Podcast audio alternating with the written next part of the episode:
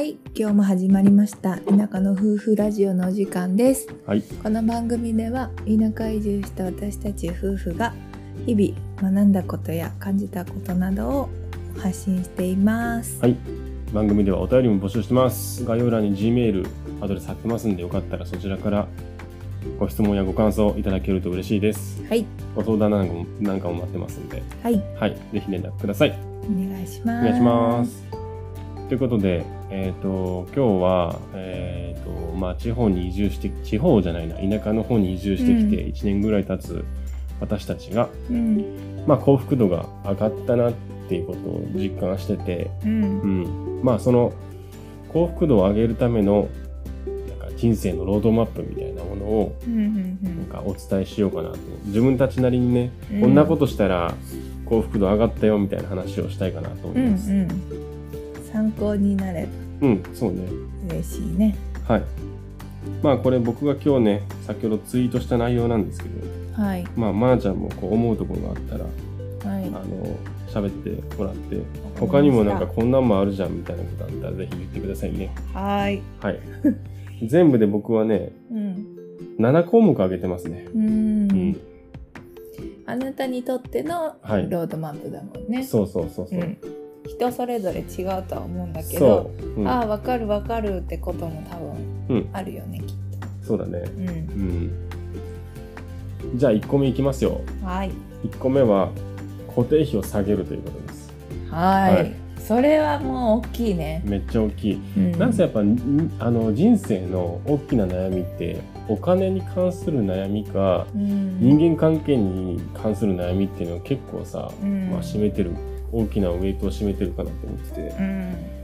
で固定費下げるってめちゃくちゃ大事だと思うんですよね。うんうん、だって1万円をさうん。今の仕事を例えばまあ会社員で1万円給料をさ毎月アップさせることもしくは副業で1万円さらに稼ぐことうん。よりも1万円さ出ていくお金をセーブする方が簡単じゃん、簡単。うん、これまず大事かなうんうん極限まで固定費を下げると。いうことですね。これやるとだいぶなんかサブスクとかもね毎月なんかよく自分でも分かってないけどなんかうん契約しちゃってそう。そうそうそう1000円ぐらいっ払ってましたとかよくあるけど、ん。そういうのをね整理すると結構ねなんかあれこのお金って今までなんで払ってたんだろうみたいな結構あると思うんで、うんうん。確かに。そうなんか家賃が一番大きいけど、うん。それ以外にもねうん。携帯電話とか電気代とかあ電気代とかね。保険とか。うん。いろいろ、まあ、サブスクもそうだし、うん。なんか固定費まあ絶対出ていくもの、ううん。っていうのは結構見直す余地があれば、うん、これを結構ね月5000円でも1万円でも下げられるとちょっと幸せに近づくかなと思いますね、だって1万下げれたら年間12万もね。そうそうそう。12万例えば自分がね何か勉強したいこととか読みたい本とかに投資できれば、絶対そこからこうそれを元手に何かまた新しいことができたりとかするんで、うん。うん、まずこれ1個目ね。うん。で2個目は個人で稼ぐスキルを習得するっていうおことです。ねー今の時代それ言われてるもんね。そうこれ結構大事かなと思って、うん。今大手企業とかもどんどん副業を進めてるんですよね、うん。でなんでかって言ったらもう終身雇用無理ですっていう社会にどんどんなろうとしてて、うん。まあ、自分である程度その辺はスキルを磨いて、まあ、本業にも活かしてくれれば全然副業やっていいよみたいな、うん、ん。そうだよね。なんか、本業がさおろそかになるような副業は良くないと思うけど、うん。その自分のスキルアップが、うん。その本業に生かされるんだったら、うん。めちゃめちゃいいよね。お互いにとっていいよね、うん、そうね。まあでも結構副業っていい風を吹かしてくれると思うんだけどな、うん。まああの例えばね6時まで本業で働いてそこからコンビニでバイトしますとかは話別だけど。はいはいはい。例えばプログラムプログラミングをさ学んでそこからちょっとあのいろんなこう案件手出すとかさ。うん。なんかうーんとビジネスライティングの力を身につけて、それ記事を書いてみるとかさ、うん。絶対それ本業に生きるじゃん。ううん。ん。だからそういうのってさ、今まで何でむしろ気にあの禁止されたんだろうなと思うとこもあって。うん。確かに。そう。だから結構この辺はねあのいろいろ、まあ、スキル資格、まあ、あると自分の心の余裕にもつながってくるんで、うん。まあいざとなったら別に、ね、いろんなスキルある人とかうん。なんか外国語喋れる人がさ、うん。なんかあったら、選択肢が広がるんだよね。そうそうそうそうそう。別にねうん。なんか自分で生きていけるみたいな環境を作るっていうのは結構、まあ幸福度上がるかなと、うん。てかまあかなりこう余裕ができるかなと、思いますね。3つ目。はい。やらないことやりたくないことを決めるということうですね。ん。これ大事じゃない、うん。大事やね。なんか結構さあのやることとか to do リストみたいなの作るけど、うん。逆にやるやりたくないことやらないことってあんまりリスト化しないんですよね、はいはいはいはい。結構これ大事かなと思うし結構最近これを言う人、まあ、いるなって思ってて、うん。うん。まあこれやりたくないことリストやらないことリストってさうん。ねなんか、うん、ネガティブなようになんか聞こえるけど、うん。実はすっごいこれ幸福度上がるんだよね。ううん。例えば、うん。ゴーちゃんがやりやらないやりたくないってあげてるのは何、えっ、とね名刺交換とかうん電話仕事上電話するとかうん。なんかそういうザ・ビジネスマンみたいなうん。働き方をうん。やめるそして、えっと、一番思うのはやっぱりプライベートでも、まあ、仕事の面の方がまあ大きいけどうん。うん関わる人間を自分で決めれる環境みたいなうん。のを、まあ、自分でこう、まあ、決めれるっていう、まあ、逆に言うとこう与えられた環境とか、うん。与えられた人と仕事やるとか、うん。なんかそういうことはもうやらないみたいな。うん。そういう働き方をしない、はいはいうん。なるほどね。自分の中です持ってるってことねそう。いう思いを。そう。まんちゃんなんかそういうのある？やらないことやりたくないこと。去年から結構いろいろさ人生変わったけど。うん。私はねうんなんか今言ったらさうん。ストレスない状態ではいはいはい。過ごしてるんだけど、うん。やっぱり私はうん。一番ね人間関係がストレスになるなって思っていて、はいはいはいはい。下手くそだからとっても。あこあうん。う人との付き合いが。初対面とかも嫌だし、うんうんうんなんかあのーなんだろうな。極力うん。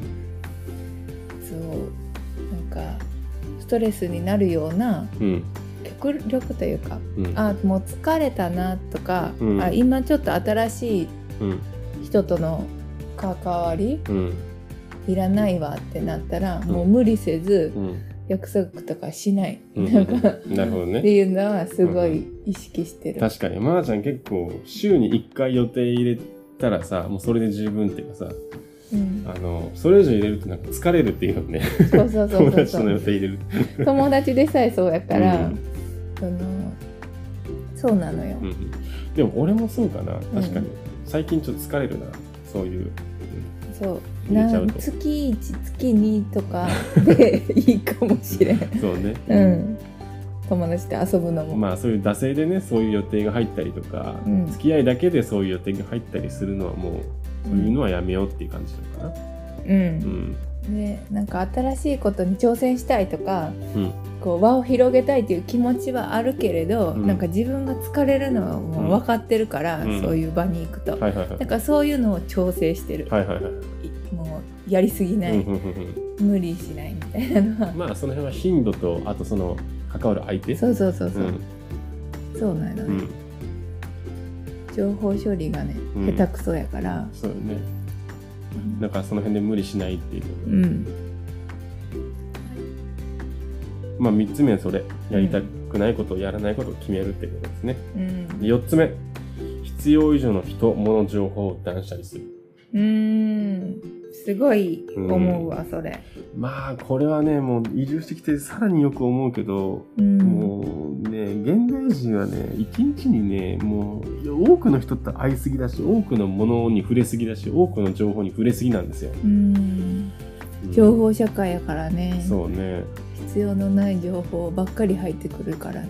うん、なんか今のさうん。1日の情報量って江戸時代の1年分の情報量らしいんだよえね、え現代人のだからもう情報硬すぎるんだよね、もう肩を通り越してうん。なんかもうもう情報に殴られまくってるみたいな感じ、うんなんか健康被害とか絶対あるよあるねね、うん。そんなワイドショーで芸能人の不倫とかさ、うん。もうどうでもいいでしょみたいなその自分の人生と関係ないでしょみたいな情報がめっちゃ入ってくるわけじゃん。また同じニュースやってるわって思うもんね。エンタメ別にそんなのやつね進展ないしワイドショーで毎日そんな他人のさことをさ1時間も2時間も話して何の意味があんのみたいな、うん。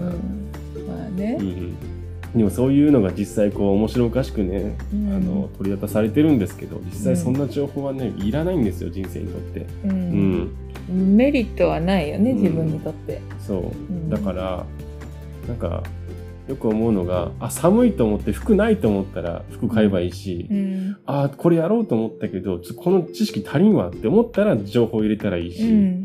なんかあこういう人とこう接してみたいなって思って、なんかうん SNS とかでそういう人を探してアプローチしてみるとか、本当に必要に駆られてうん。人と会ったり、うん。物を買ったり情報に触れたりみたいな、うん。それぐらいでちょうどいいと思うんだよね、うん。やりながら自分で必要なものっていうのを探っていくみたいな。うん。今完全に逆というかもう確かに。触れめちゃめちゃこうたくさんある中で自分でそれをこう取捨選択して絞るみたいな、逆に。目の前にあるものを、うん。うん。それでそれ自体疲れちゃうんやね。そうそうそうそうそうもう見つけるまでも時間かかるしさ、そううん。なんかどれが正しいのかも分からへんしさ、うん。やっぱ自分のそういう軸を持っとかないとブレるよねそうね。こう。ん。うしんどくなっちゃうようね、ん。まるちゃん今日なんか服の断捨離してたじゃん。冬 そう。冬物かな。そうそうそうそう。ん。うなんかこ1年前に断捨離したのに、うん。あ捨ててなのかったやしたのよ。ここの家に来る前にね。来る前に。してたね。したしうん。その前にも私の家からゴーちゃんの家に行く時もうん。断捨離したのに、うん。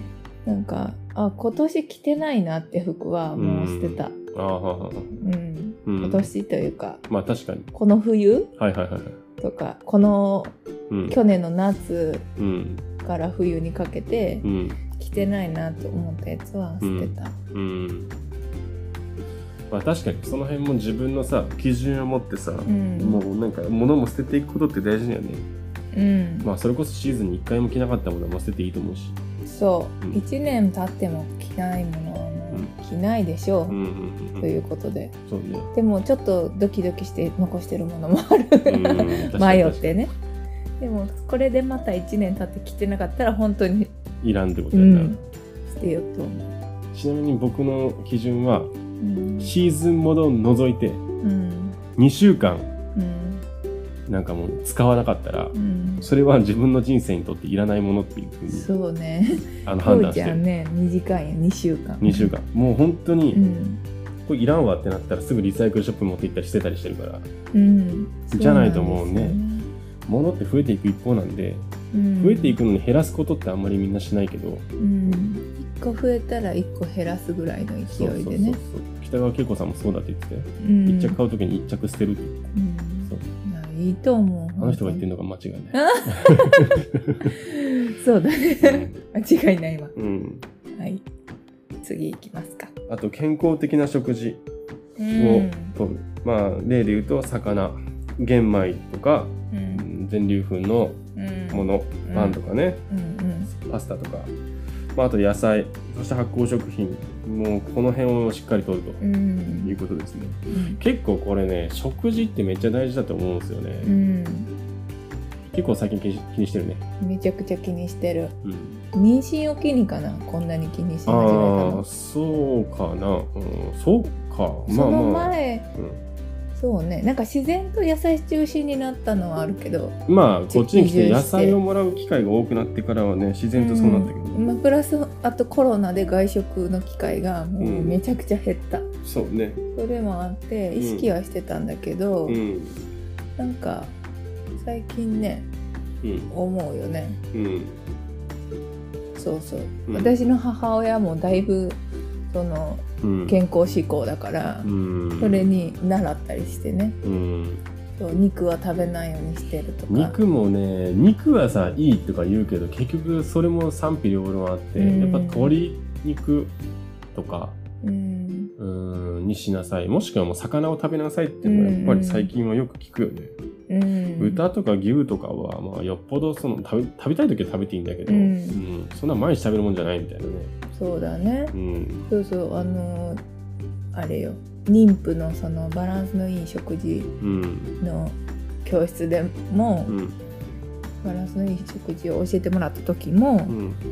肉入ってなかったもん。食事に。うん。食べなさいって言われた食事のやっぱ魚の方がいいっていうね、ん、まあ普通に日本人ってうんね魚結構食べてたと思うから、ううん。んまあ魚が合うよねって思うけどね、うん。うん。まあ、あとね結構大事なのはやっぱ玄米とか全粒粉のパンとか、うん。ままあ、小麦？小麦系の、まあ、パスタとかそういう麺類だったりとかうん。もそうだけどあのまあお米だとそのもみ殻うん。のところにいっぱい栄養が詰まってて、ほぼそこに詰まっててうん。あの白米っていうのはなんていうかこうもう芸術品みたいなもんで、うん。本来あれって良くないみたいね。やっぱ白い炭水化物って、炭水化物が良くないんじゃなくて白い炭水化物が良くないんだって。うん。茶色いものを食べなさい玄米とか全粒粉のパンとかうん。パスタを食べなさい、まあ、あとそばとかうんねを食べなさいって、うん。まあ、最近よく聞きますけど、そうだね、うん。で実際そう今はね玄米と白米半々で炊いてるよねうん、そう。玄米だけだときついから。そうそうそう、うん。消化もちょっとしづらいし,、ねしづらくなるし。半々で美味しいよね。普通に美味しく食べれてて。半々ぐらいがちょうどいいですね。これおすすめね玄米。めっちゃ、ゃ、あのーお通じもすごい良くなるしなるね。その分やっぱお肌とかにもうん。うん変化が現れて。それかな俺最近肌切れって言われるのかなちゃん。から、オートファジーもあ絶対ーね、うん、意味はあるとそうね思うけど実はちょっとそういうプチ断食みたいなのも毎日最近してて、ううん。ん、1日の中で24時間のうち8時間のうちに食事するのを、まあ、詰め込むというかその間やったら何でも食べていいんだけどうん。もう24時間のうち16時間は、えー、と基本的にはこう内臓を休ませるような時間をできるだけ長く取るために、うん。口に何も入れないっていう、まあ、水とかは飲むけど、うん。いいよね、うん、結構だから最近はその食べるものをちゃんと考えてかつ食べる時間をめちゃめちゃ考えたりしてますけど、うん。まあそういうふうに健康的な食事をとることによってまあ健康になるし。気持ちよく目覚気持めてちよく、るよねそうそうそうそうそう。なんせこう気持ちよく生活ができるよね、うん。それがでかい。うん。やっぱ健康っていうのはね何にも考え変えられないしね。第一なので、うん。食事ってすごく大事かなというのでうん。これが、えーと5個目でしたね。はい。でも健康関連あとは毎日適度な運動と,、うえんーとあとね心地よい環境にするために掃除をするっていう。うん。まあ適度な運動とあと家事で適度に体を動かして、うん。うん。整理整頓ね。整理整頓して整えて、うん。あの掃除すると心と体もね、うん。あの健康になると僕は思ってて、うんうん。あと毎日ウォーキング。ウォーキングしてるね僕うらも、ん。夕方にうね、ん。そうそう喋りながら。喋りながら。今日ラジオで何話すって喋りながら歩いてるんですけど、そう。そううん、気持ちいいよね。今の季節もすごい気持ちいい、そうね。うん。うん。まああとなんか家でこうゆっくりしながら喋るのと違ってやっぱ外で外の空気を吸いながら喋るといろんな大なんかこうアイディアが出てきたりとか、うん。ちょっと環境を変えることでうん。なんかいつも考えたことなかったような言葉が出てきたりとかね、うん。確かに。開放的になるのかな。うん、そうね。うんだからある1時間歩きながらそういう話をするっていう。はい。のが結構日課にもなってます。いいですね。ちょっと部屋の掃除に戻るけどさ部屋の掃除の話、うん。あれ結構大事だと思ってて、ん。最近よく思うよ。うん。あの例えばあの「整う」って最近よく言ううよね、んサウナに入っはいはいはいて整うとかさ、うん。うんまああれもさあ賛否両論あって、まあ、健康にいいだの悪いだの言われたりしてるけどさ、うん。あれ？もサウナが？うん、サウナが、うんうんうん。まあ、あんなあったかいのと冷たいのをうん。交互に繰り返すと、な自律神経がこう刺激されて整うみたいなことが一応仮説として言われてるけど、うん。ほんまにっていうのはずっと言われてるらしくて、うんでそもそも体には良くないらしいよ、うん。そのヒートショック現象やそうそうそうそう。それを無理やり起こしてるからうん。風邪ひいたりとかするらしいよね、うん。あとこう追いついていかないというか体が、うん。でそれで体調崩す人もいるらしくて、うん。あとなんかひどい人倒れたりするらしいよねそれでいやそうやと思うよ、うん。あのちゃんとこうしないとね。そうそうそう。知らずにこうんうやると危ないやろなと思う、うん。でも整う感覚ってさ別にサウナなんて行かなくてもさ、ん。あると思うんだよね、うん。例えばさ1時間ぐらいさ今日ちょっとなんかそんななんか気分やなって掃除を始めて1時間ぐらいやったらさ、うん。めっちゃすっきりした気分になんか頭の中がクリアになったりとかさ、断捨離してなったもん。めっちゃ気持ちよかったもん。うん、とかさ1時間ぐらいさ、うん。その天気がいい日のさ、うん。暑くない時にさ朝とかの時間にさ、うん。く草むしりとかしてさ、うん。あーなんか綺麗になったすっきりしたみたいな、うん。無心でああいうのやったりとかしたらさ、うん。めっちゃこう頭の中もクリアになるし心もなんかこうね軽くなった感じがして、うんでなんか動いた感じでなんか心地よくお腹空いたりとかするけどうん。なんかよっぽどああいう状態の方が整ううん。でいう状態になのかなって思ってて、要はサウナとかさ行きましょうみたいなさサウナで整いましょう、あれも結局ビジネスの歌い文句で、うん。まあああいう本が売れたりとか、うん。サウナ業界が盛り上がってうん。ね、なんかお金がどんどん回ったりとか、まあそこに踊らされてる部分も多少やっぱあるのかなと思って、うん。整うなんてね、身近にできるんですよ。掃除したりとか、うん。1時間無心で歩いたりとか、うん。1時間没頭して草むしりしたりとか何でもいいんですけど、うん。瞑想もいいっていうし、そう、ね、瞑想もいい。もうとにかく何か没頭するっていう、心をこう無にして、心をうん。なんか空にして、なんかこうね、1時間ぐらいすっきりすることがあったら、うん。それでいいのかなと思って、うんうんただで整えますから。うんうん、それもいいのかなと。うんそれがね、6個目ですね。はいはい。で最後、7個目。はいもうこれも最後またお金の話なんですけど、うん余剰資金はコツコツ積み立て投資をしましょうと。ははいいいうことですね。うんうんまあ、繰り返しになるけど、人生の中で、えーの、まあ、悩みうんとか不安っていうのは人間関係とお金の問題が、まあ、あと健康か。うんうん。まあほぼこれらかなと思ってて、うんまあ、特にお金っていうのはね、うんあのなかなかこうみみんな多分それぞれいつまでたってもこの問題っていうのはなかなかこうああると思うんですよ。ううんん、まあその中でな、まあ、投資とかって本当にとっつきにくいと思うんだよね。ううん。んだからみんなやらなくて結局なんとなくなんとなく将来に対して不安みたいなうん。感じがあると思うんですけどこの辺ちょっと勉強したらうん。が逆になんかまあなんか将来もなんか明るいかなって思えてくる部分もうん。あるのかなと思って。て、んうんそう。だからこの辺をねこう知らないから不安みたいなうん感じ、うん。そうだね。うん。それは思う。私も全く知らなかったからうんでもなんか自分なりにうん。こう勉強してうん。で始めてみてうん。でなんか投資って言ってもいろんなやり方があってうん。なんかうん。あこんななんか国が推しているうん。健全なうん。投資もあるんだとかそうだね、なんか。だって今の積み立て NISA とか iDeCo とかいうやつって本当に国の人がみんなちゃんと金融リテラシーを上げてちゃんと適正な場所にお金を預けて投資しま預けてとか、まあ、投資しましょうっていうふうに、うん。政府が出してるやつだから。そう、ん。それで経済を回しましょうっていうことだから。まあなんせねうん。タンス預金が一番悪だってことにみんな気づかないんだよね。やっぱり。だからその何も知らない時に、うん。ゴーちゃんに、うん。その貯金うん。何百万も口座に貯金しておくことほどもったいないことはないみたいなことを言われるのと、うん。勉強してから言われるのとやったらうん。なんか全然感じ方も違ってさ。そうだよなって今思うから、うん。そう。うんだからその辺をねちゃんとちょっと勉強して別にそんな勉強しなくてもいいよね。本当いにや私全然してないよ。今 YouTube でさ、うん。1週間ぐらいなんとなくお風呂入りながら聞き流して、うん。何本か見て。そうそうそう。そしたらなんかああこういうふうにコツコツ投資をしとけば、うん。まああのももちろん元本よりはうん。あの長期的に見たら返ってくるし、うん。何よりこう口座にこう寝かしてなんか一なんかね引き落とすために100円200円手数料取られるよりもうん。ちゃんとこういうふうに考えた投資先に、うん。うん、やっておくことでこう将来に対する不安もちょっとずつ消えていくっていうかそうそうそう。なんか投資イコールギャンブルじゃないんだなっていうのはうん。すごい思った、うん。うん。まあ、福利の力っていうのがありますからね。はい。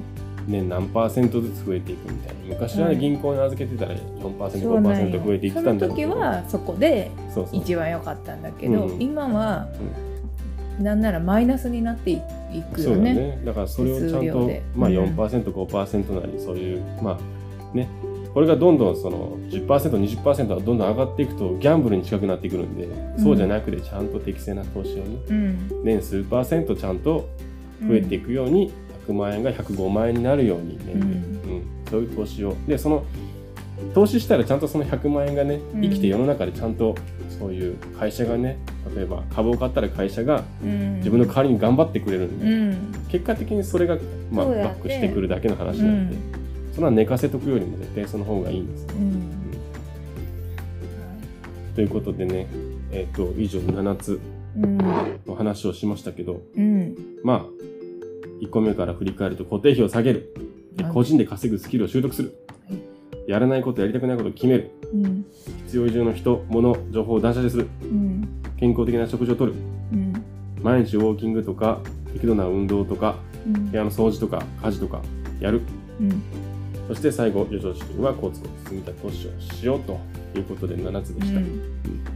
結構これ、まあ、あの、やると、うん。多分、半年1年で人生変わってくると思うんで、うんもしこれを見て、あ、これを聞いて、何か1個でも、なんか、まあ、役に立つ情報があったら、まあ、これはやってるよみたいなのもあると思うんですけど、うんうんやってない、もしやってないことで、やってみようみたいなことがあったら、うんうん、ぜひちょっとトライしてみてください。ではいなんか、やり方わかんなかったら、それこそ Gmail ください。うん Gmail にメールください。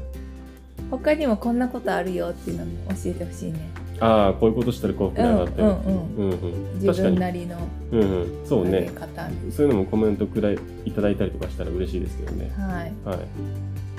まあ、幸福度をね、上げるっていうのは、なんか意図して上げるものなのかわかんないですけど、うんんそうやねうん。けどまあ、あの、全部ね、あの、うんこう、なんていうの、こう、間違った方向に行かないと思うんですよ、やってみたら。うんうん。少なくともなんかプラスの方向に行くとは思ってて。うんうん。そう。だからそういうことをこう、なんか積み上げていくと、まあ、ロードマップと最初言いましたけど、うんまあ、結果的に幸福に近づけるのかなと、うん個人的には思ってるんで。うん改めて考えられて私たちもよかったねそうね。ううんん。まあ、1年後また変わってるかもしれないけどね。そうだね それはうん。変わっててもいいよねうん。いいことだと思いますそう。前に進んでるってそう、成長だと思う。うんうん。はい今日はもう30分近く話しましたけど、うんうん。まあ、今日はそんなところですかね。はいはい。また皆さんからのお便りもお待ちしておりますはい。ということで、まあ、また次回のうん放送でお会いしましょう。はいはい。じゃあねじゃあねバイバイバイ